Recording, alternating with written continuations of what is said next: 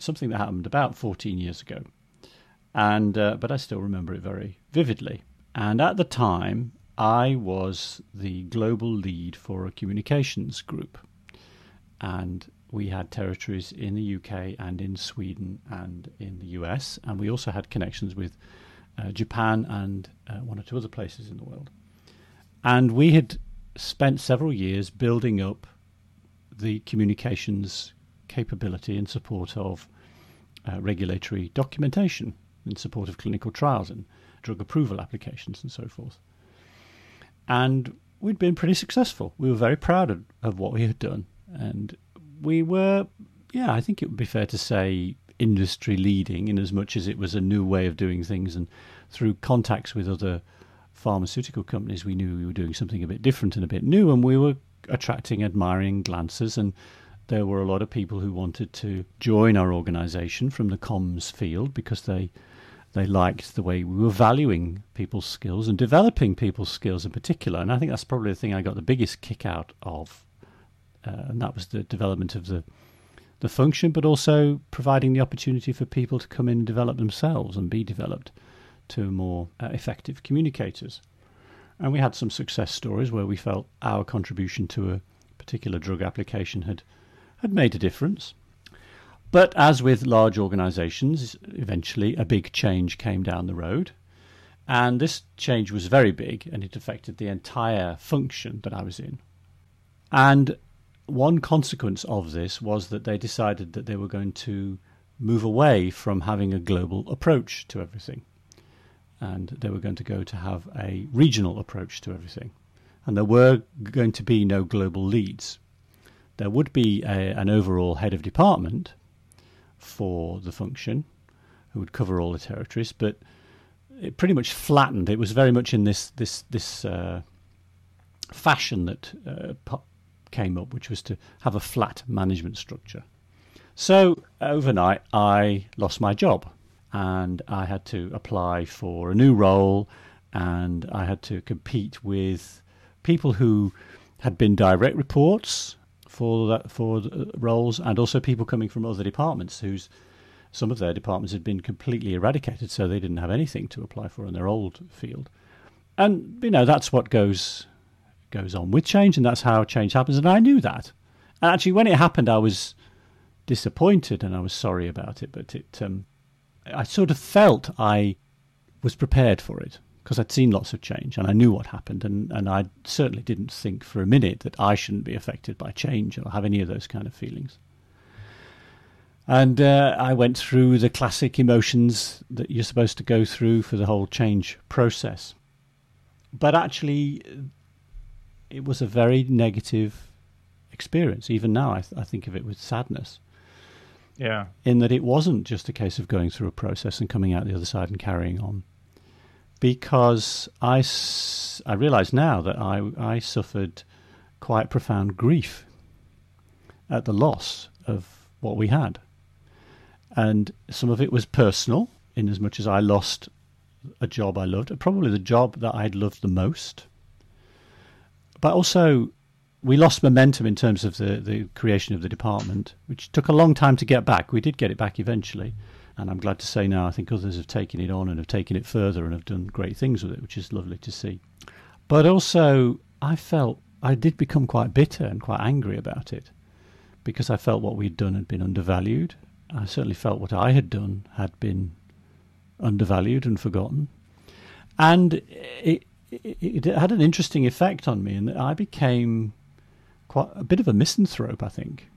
And it sort of crept up on me after a while because I did get I got a I got a local role, um, and I ended up basically being responsible for the local uh, department that, that I was in, which was tricky because then I had to to interact with the other regional groups, and you know they they the, the, my my counterparts they wanted to go their own pathway, and we suddenly introduced all sorts of arguments and discussions which we didn't previously have because people just wanted to go local, and sometimes I couldn't. I couldn't see the reason that they wanted to go local other than they wanted to do their own thing, and for it to be their own thing. But I did, I did become disillusioned, disenchanted, and as a result, uh, as I say, a bit I don't know, misanthropic is the right word, but grumpy. And Mhm. uh, and I I was a little bit less caring of others around me. I remember getting a reputation for always turning up late to the departmental meetings. And uh, after about six months of this, my new, my boss asked to see me at the end of one meeting, and he said to me, he pointed it out to me, and he said, "That's the fifth time you've been late. What's going on? Why are you late?" And I said, "Oh, I've got things to do." And he he just laid it out and said, "Look, you know, there's been quite a change. Your department's running okay, but um, but you've changed, and you can be quite challenging and." Uh, in, a, in an unhelpful way in meetings. You, you know, what's going on? What's happened? So I said, well, yeah, I think you're right. I, I, I, admit it, and, and I think it's because I, I'm finding it hard to pick up with the same enthusiasm. Because I feel I've been undervalued. I feel the people that I developed have been undervalued. Uh, I don't sign up to the new principles that we've we've been asked to pick up because there, there were universal values passed across everybody, and I just didn't see how they applied in our area. We were being asked to apply them just because everyone was applying them, and I said I'm struggling with that. So, I, I'm, if I'm honest, I can't get my put my weight behind them because I really don't believe them. And uh, so he said, "Well, what are you going to do? Because you know, you you you've gone from being a a real real top performer in the organisation to somebody who's not a poor performer, but yeah, a bit difficult. Mm, People would think twice about maybe asking your advice or working with you now. And that was very saddening to know that. And uh, so I took steps to do something about it, and I made sure I was never late for any meetings, and I was much more courteous and listening. And I tried much harder to be a good team player, and and turned it round, and, and very quickly got a compliment back from that same manager to say, "Yeah, good, much better. You know, it's great to have you back," sort of thing.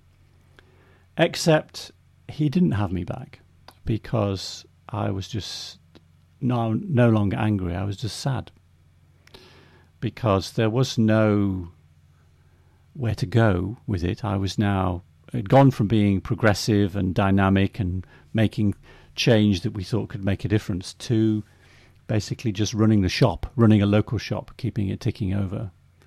Mhm. And uh, I lost all enthusiasm. And in fact, I never got it back in that role. Yeah.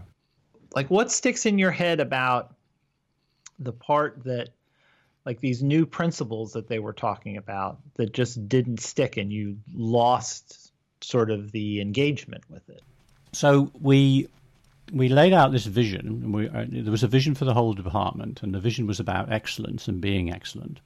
And then we were required to develop our own more specific version of the, the vision for our area.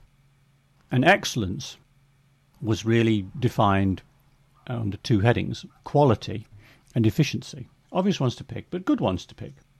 And I was very interested in both, but I was particularly interested in the quality aspect, where I was defining and others were defining quality as in not just getting the job done efficiently and to cost and on time and so forth, but actually doing something doing something a bit a bit different, raising the skills of the people involved, developing new approaches to what we did so that we we were more effective. So we didn't just deliver efficiently, but we delivered with even greater effect. But in actual fact, it became quite clear that although the vision all talked about excellence in skill and and uh, processes, the overriding priority was efficiency Mm-hmm. and the operational side of that.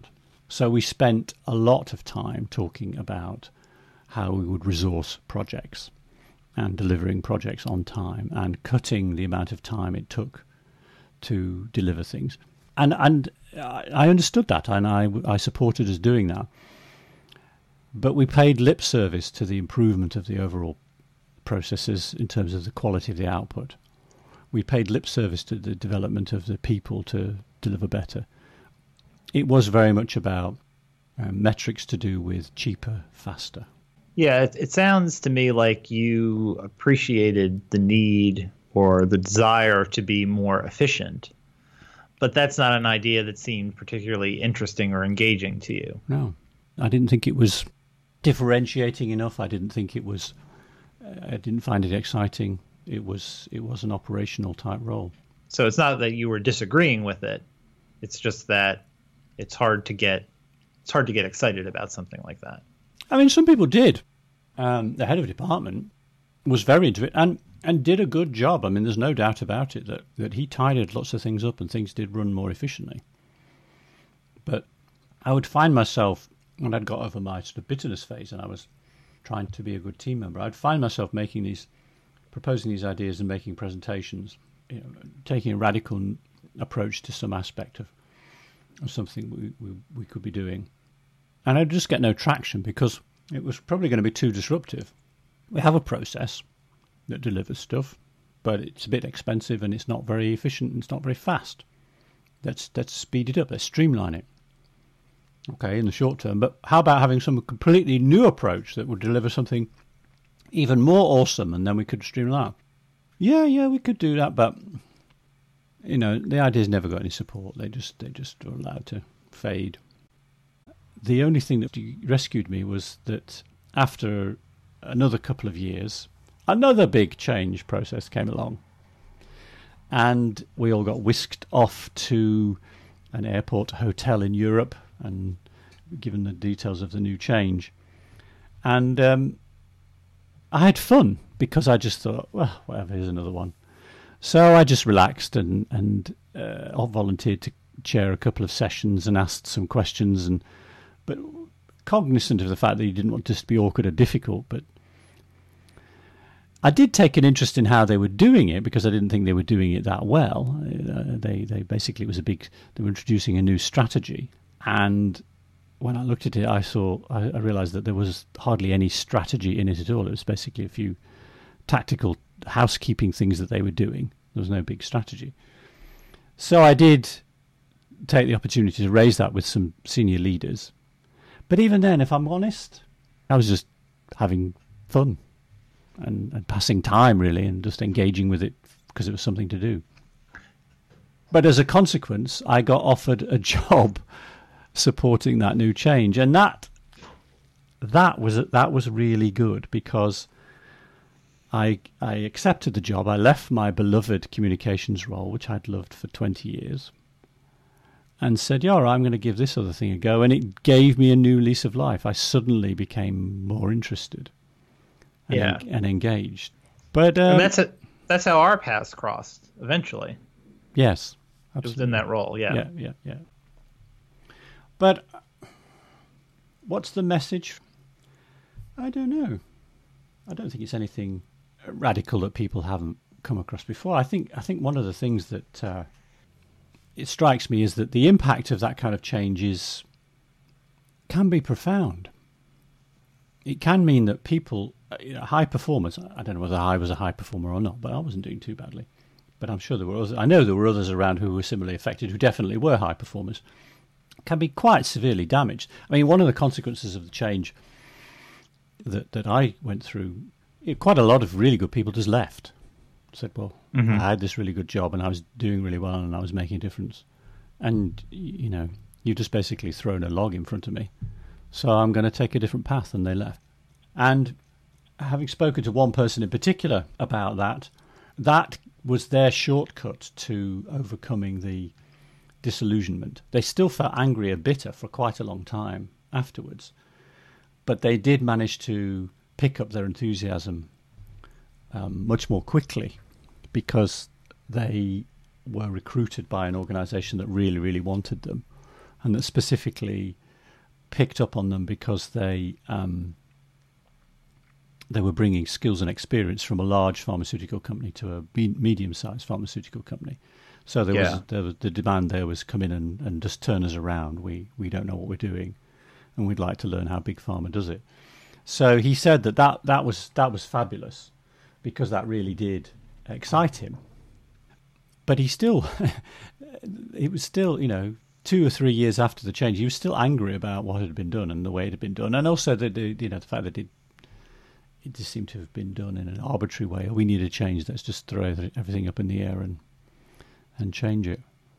Yeah. It sounds like that's an easier transition because if you think you're doing valuable work and all of a sudden your company doesn't value it anymore. I, you know, they wouldn't put it that way, but that was the change. That yeah. was the the effect of the change. But you find another company that says, "Well, we value this." It's easy to kind of stay with your paradigm that this is, you know, this is valued and valuable work.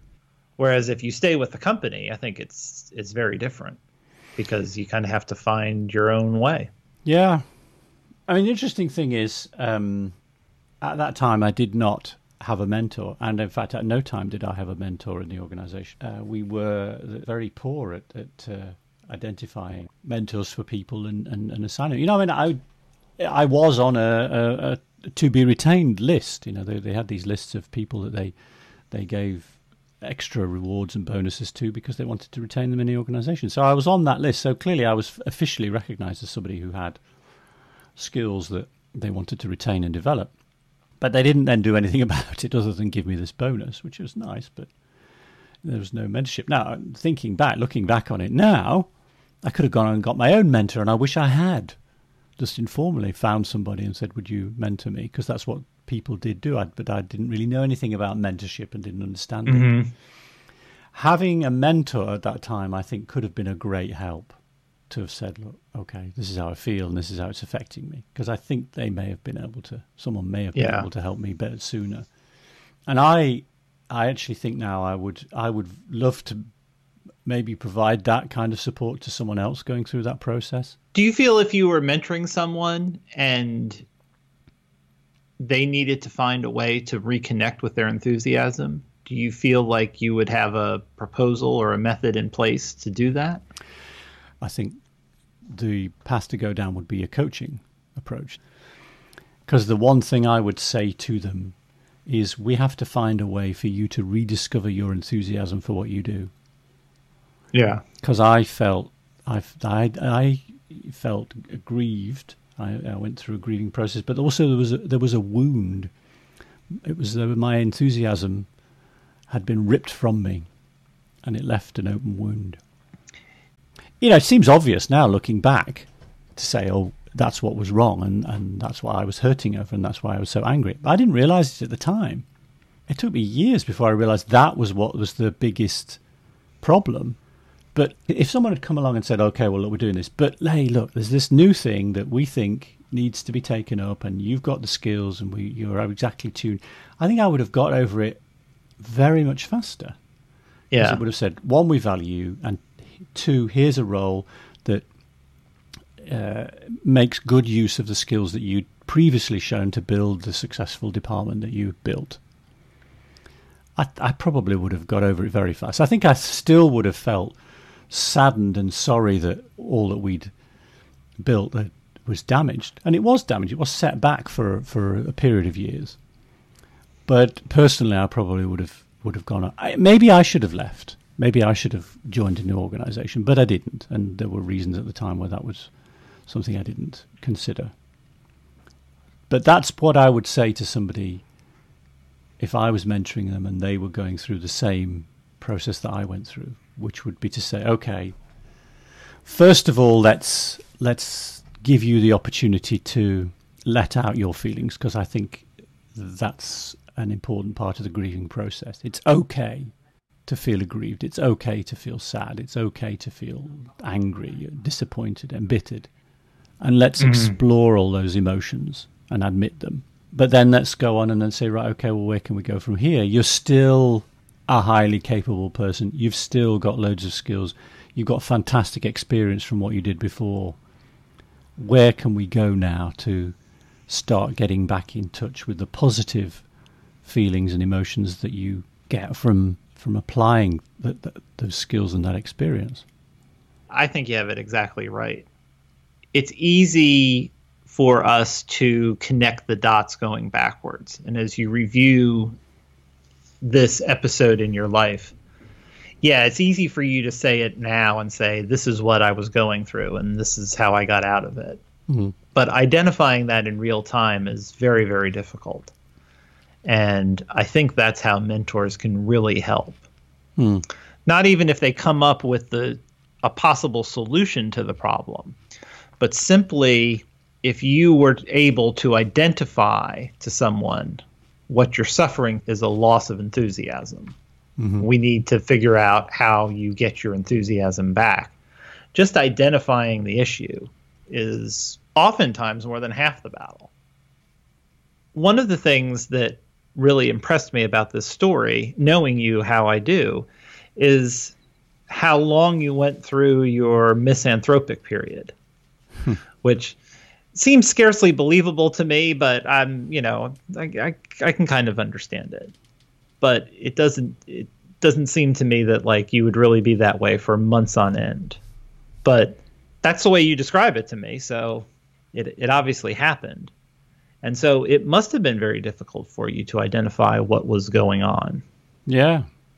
No, and I, I now know, talking to my family, that, that they suffered as a result as well. Because I was, mm. I was bad tempered at work and I was bad tempered at home. Yeah. You know, and the other the other thing that really struck me about the story was that we can talk about change and we can talk about impact, and you did a very good job of describing how you eventually came to terms with it and moved on. And in a sense, got over the loss of a very successful department that you were completely engaged in and was the global lead of. But there is an aspect there of permanent loss that I think that people don't like to acknowledge or admit or talk about we want to talk about, yeah, this was stressful at the time, but eventually I got completely over it. Like eventually the tide came in and the sand was smooth again and all was sort of right with the world. Yeah, and all and dam- all damage was repaired, and it was as though you know it was it was you know it was all good and lovely, and and, and all no... damage was repaired. You're you're absolutely right, and I don't I just don't believe that. I think there is an aspect of of permanent loss. And I don't want to say that like you're as a result people are permanently damaged and they'll never be better again. I don't I don't mean that. The word that you used that I thought was probably a good way to approach it is disillusionment. Mm. You know, something happened and as a result of that you had changed in a way that everything that you were going to view for the rest of your life was going to be, be viewed in a slightly different way.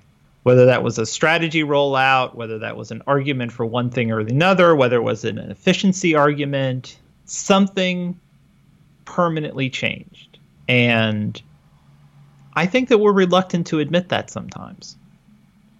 Hmm is it too melodramatic to say that it affected the rest of your life? Oh, not at all. Not at all. No, no. I don't think so. No. I mean, I think one thing I'd want to say is uh, two two things really. One is you say about the permanent effect. Yeah, I have some very significant regrets that I carry with me.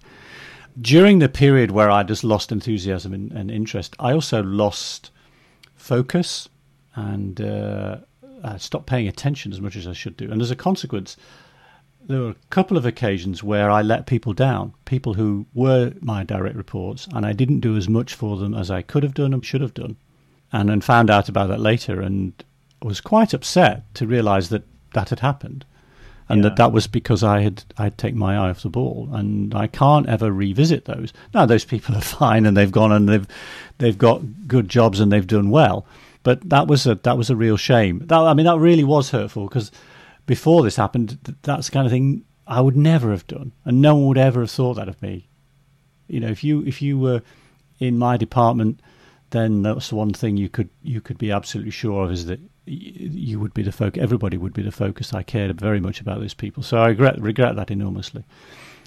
But the other thing is, and I'm not for a minute saying this kind of stuff shouldn't happen because that is just ridiculously naive. It happens a lot. And I mean, you know, actually, I did I did quite well compared to many people.